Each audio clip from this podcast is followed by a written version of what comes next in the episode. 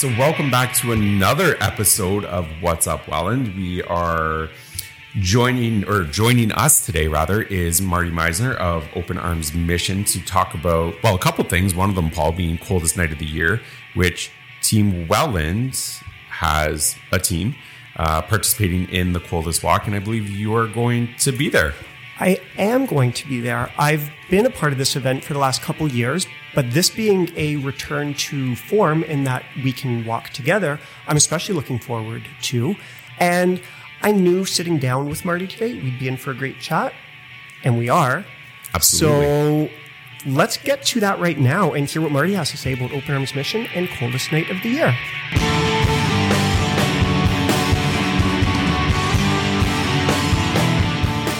Today, we have Marty Meisner, Manager of Fundraising and Partnership Development with the Open Arms Mission, joining us for a What's Up Welland chat. Marty, welcome to the show. We are thrilled that you are here in time to talk about kind of a big event, maybe, in the Open Arms Mission calendar. Yeah, it's it's actually our biggest fundraiser of the year. Uh, coldest night of the year. It's a, a national walkathon type of fundraiser uh, that's put on by the Blue Sea Foundation. And uh, so organizations across Canada are going to be coming out on February 25th. And at four o'clock, they will all be uh, walking and doing their their you know tangible thing that's making an impact within their community uh, for various charities. Some of them are supporting homeless shelters, whereas here uh, in Welland, we're supporting Open Arms Mission, which is a nonprofit food bank that uh, gives food to people that need it.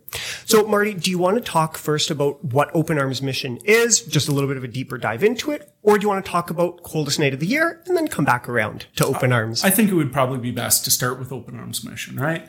So this was a, a food bank that actually started in 1989. Uh, it started out of this vision where people saw a need within our community for, for warm meals.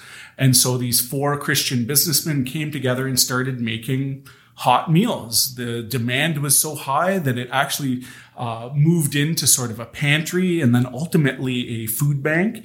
Uh, and then throughout the years, we've had various different projects to help support that food bank. So we've had a thrift store that generated money so that we could continue to give out food. We've done lawn cutting. We've done various different things uh, all in the name of raising money so that the people in Welland can have the food they need, so that people that are having a hard time putting all the food they need on their table can come to the mission and get some fruits or vegetables or whatever uh, so that their family can have good stuff to eat.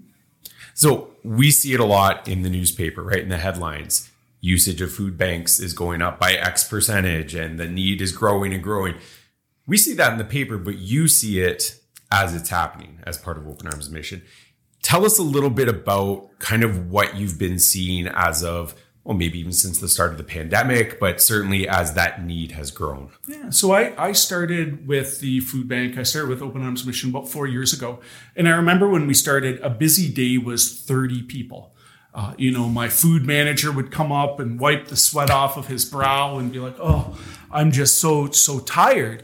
Uh, now we're seeing, like last week, uh, my communication guy put up something where we served over 60 families in one day. And that's families, not people. Uh, people, people. Okay. You're right. People. So 60 people were served over this time, right? Where that's, that's huge. That's a hundred percent, uh, increase. Uh, the, the thing that we're seeing, uh, more and more is larger families coming. So, uh, traditionally, the largest segment that we support are single people. But now more and more, the demographic that's growing are, families with multiple children. Uh, and when they come, it's usually the same story. We, we have enough money to be able to provide uh, the main part of the meal, but it's the extras like the, the fruits or the vegetables that help to sort of supplement and make a whole meal that we just can't afford. Uh, I can give my child a sandwich and a juice box, but getting that granola bar or the fruit snacks, that's something that just pushes me beyond uh, what I'm able to do. Uh, even more, it's not just well, it's it's it's also uh, working people, right? So it's it's hey, I've got a job, but uh, my rent has went up, the cost of groceries have gone up, and now I need just a bit of bit of help with that, which which was four years ago, we weren't seeing this.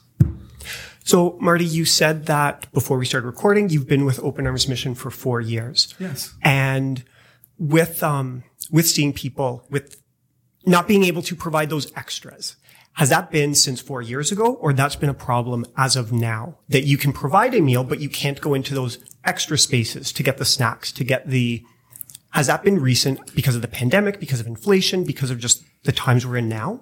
It's just been growing. So, say for instance, uh, back in, in 2019, we would hear someone that would say, you know, I need uh, more fruit snacks or more fruit. Now, instead of one person saying that, now it's 10 people saying it. Uh, it's it's grown substantially, uh, and and that's that's become the issue, right? It's it's the need has grown substantially. So with the growth of that need, how are you meeting that challenge, right? Because it's presenting itself, like you said, in a hundred percent increase in the people that you're serving. How are you meeting that challenge? Well, the key way that we're trying to do that, and it's always like chasing after the wind, is finding new partners that want to partner with us, businesses uh, that that can give us. Uh, resources financially or even you know like local farmers that will give us food uh, but it's also pushing harder for events like coldest night of the year uh, to to increase the amount of money that we can generate from this helps us not only to keep our lights on but food's on the table uh, and then also seeking other types of grants or initiatives that are going to be able to support that. Uh, United Way gave us a, a, an emergency food grant uh, recently, and, and that's been helping to uh, to make sure that we can put food on our table. So, coldest night of the year. I know it's coming up on February 25th.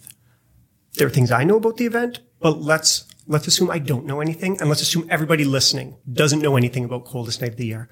You touched on it before, but let's get into details. The when, the where, what you hope 2023 does, what you, the objectives this year.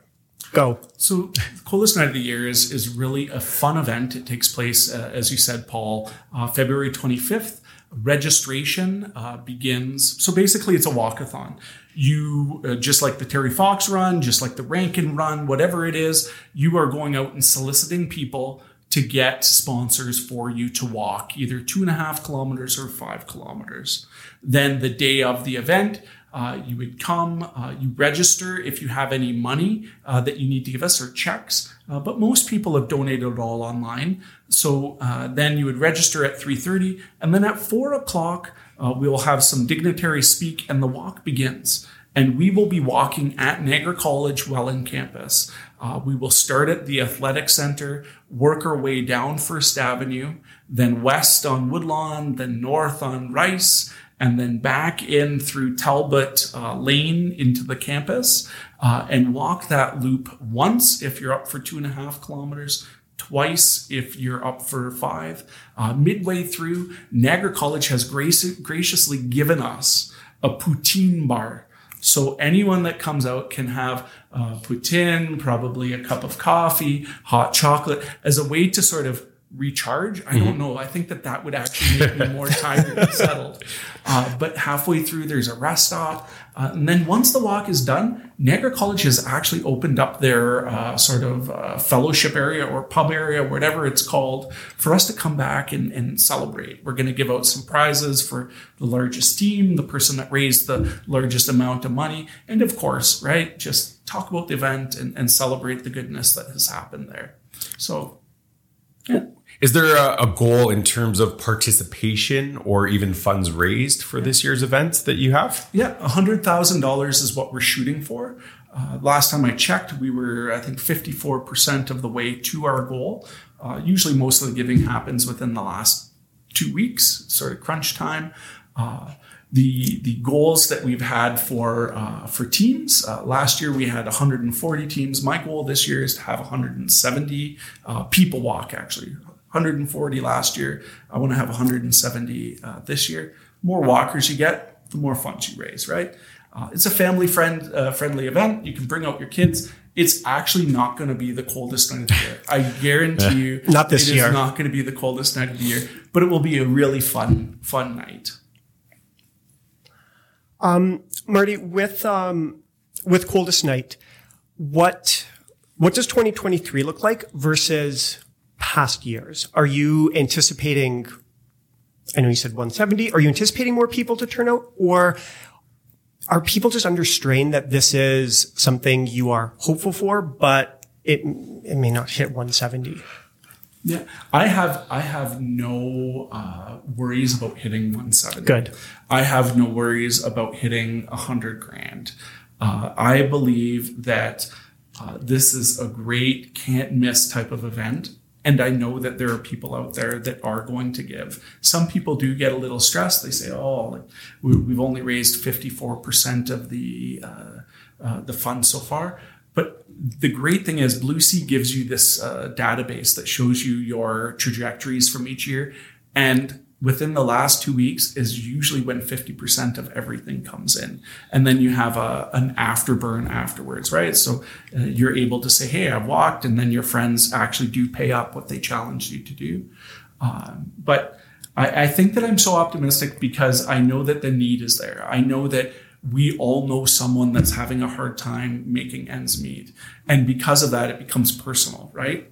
Uh, I walked uh, on Friday, I walked from uh, uh, Rice Road and Thorold down to the mission. And as I walked, I was encountering people, even at Fitch Street School, that you know that there's the need. So I know there's the need. I know that Welland is the type of place that always steps up. I've seen it time and time again. So we're going to hit our goal. I love that despite maybe some trying times we're in, that you are optimistic and positive about hitting your goals and that you feel good about 2023. I love hearing that. I, I came to a bit of a revelation uh, over the last what over Christmas holidays. I felt like so often as a food bank, we talk about all the dire need, right? We talk about uh, how the need is growing, and yes, it is. But I feel more and more people are going to be uh, more open to hearing what you're saying when you're speaking from a positive lens. Here's the things that we're already doing. You know, we we have seen a huge increase in the amount of people coming. And yet, guess what?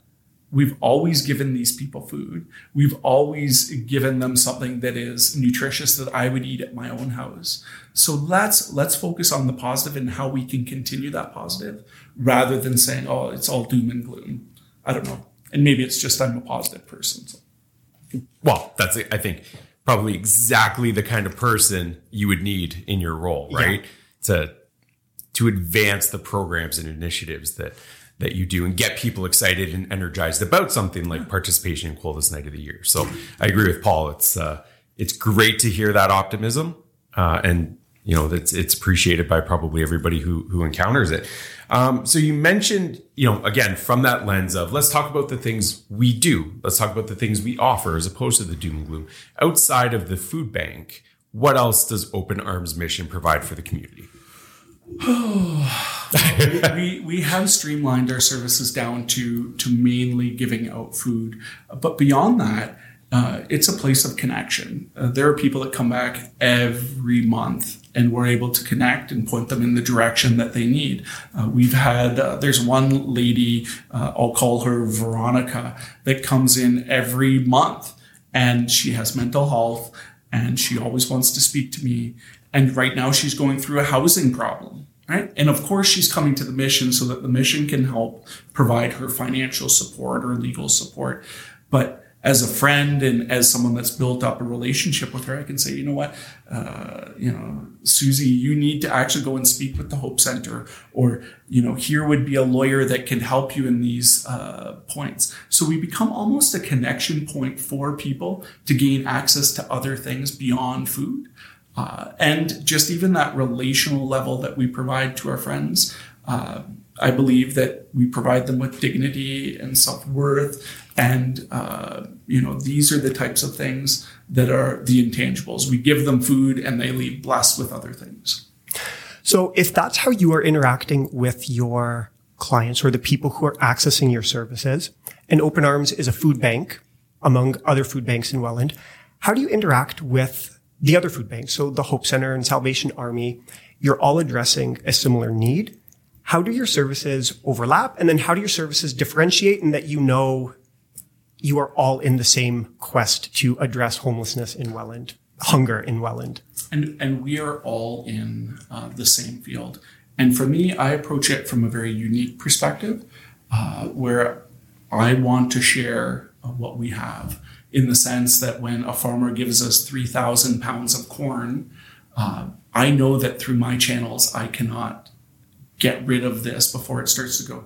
So we help the people in Welland, but then we also spread that all across the Niagara region. So we're giving it to places in Niagara Falls or in St. Catharines. We have these partnerships.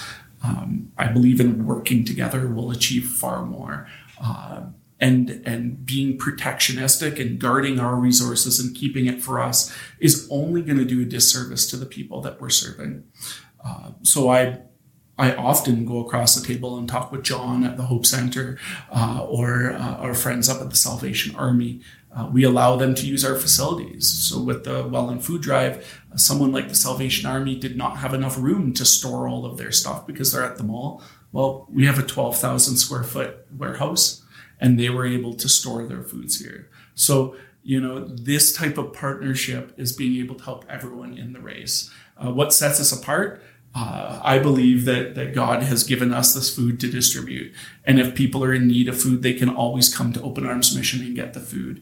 Um, we do not have a calendar policy. Uh, so most food banks would say you can only come once a month or every 30 days. Uh, if you need food, you can still come to Open Arms Mission and get what's called an emergency pack.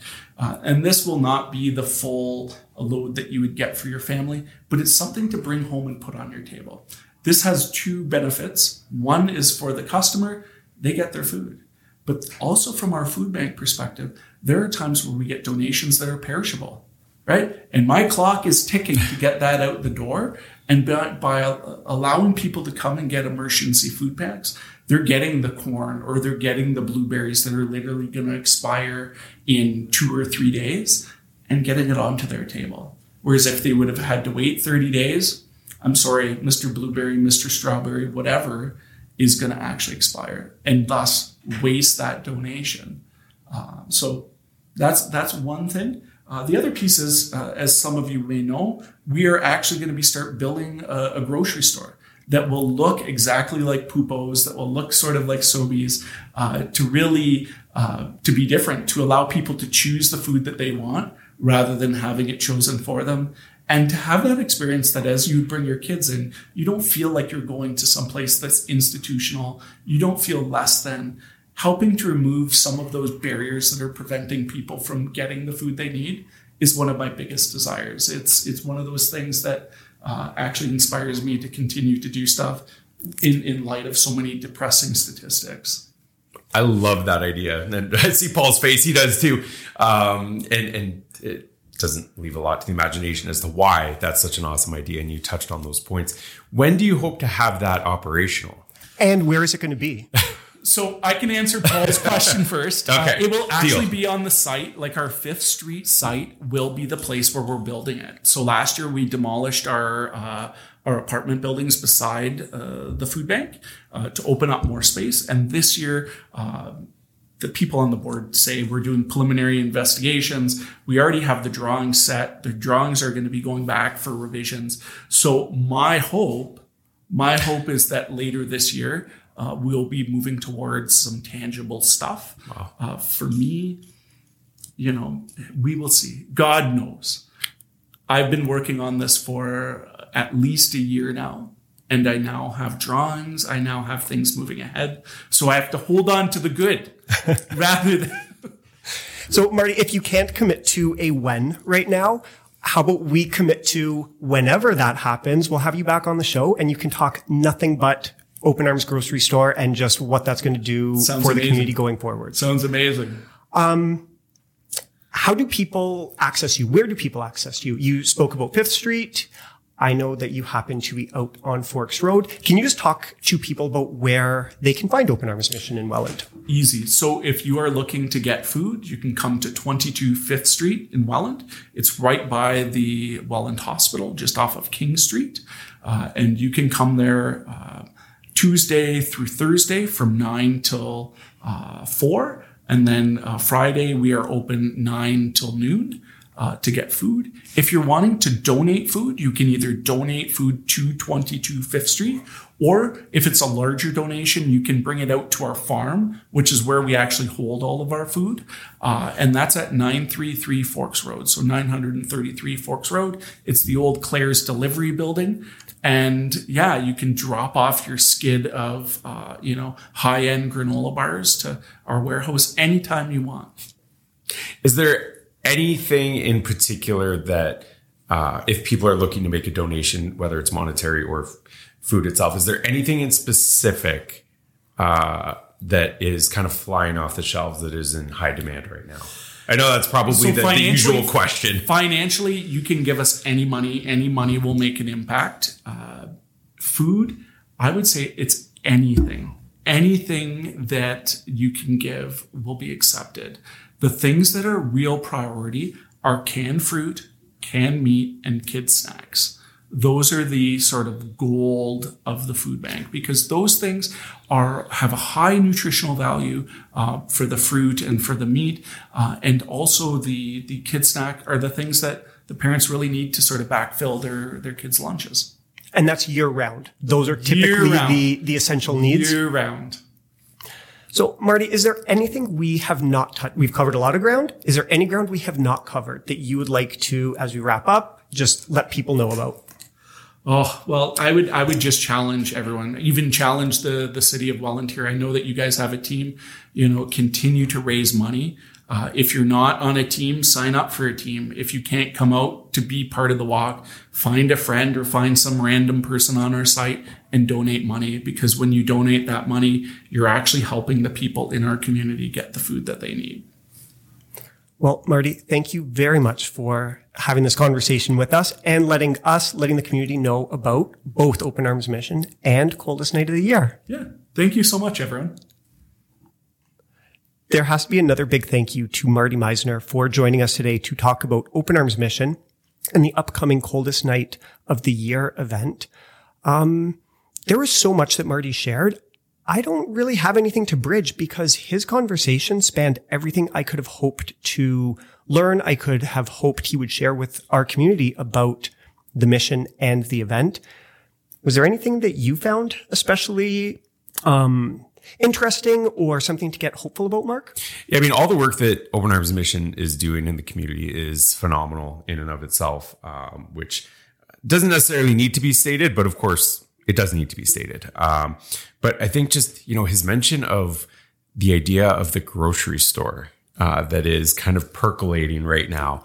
Um, I can't wait to see that come to fruition. I know, you know, when, when we were talking about it, Paul, like, it was almost one of those like, who's going to jump first at this? And I beat you to it because you know, quick to the draw. So I don't know how I didn't knock the microphone down in trying to get the question out. but uh, no, I mean, I, there's there, there's so much great community um, engagement and organizations, and Open Arms Mission is just another one in the long list of great community organizations that we have here in Welland that is providing an essential service to members of our community. And it joins that list of organizations that would not exist, that could not do what they do without volunteers, without people in the community, A, benefiting from the work they do, but B, showing up to support the work they do because they just have that passion to give back to the community that they live in. It just, Marty's hopeful with where, with the direction the Open Arms mission is going in. And how is that, that hopefulness is contagious? How do you not get excited about everything they're doing? The grocery store, the walk, the, all of it. So Marty, thank you very much. Mark, if you want to sign us out. Sure, why not? So, to everybody who is participating in the coldest night of the year walk, uh, dress warm, even though it may not, in fact, be the coldest night of the year. Uh, the temperature outside really makes no difference in the overall scheme of things for this particular event. Um, as always, you can catch past episodes of What's Up Welland at engagewelland.ca slash podcast. And we will make sure to drop some more information about Open Arms Mission in the episode notes. So give us a, a follow, give us a download, all those fun, good things, and we'll catch you next time.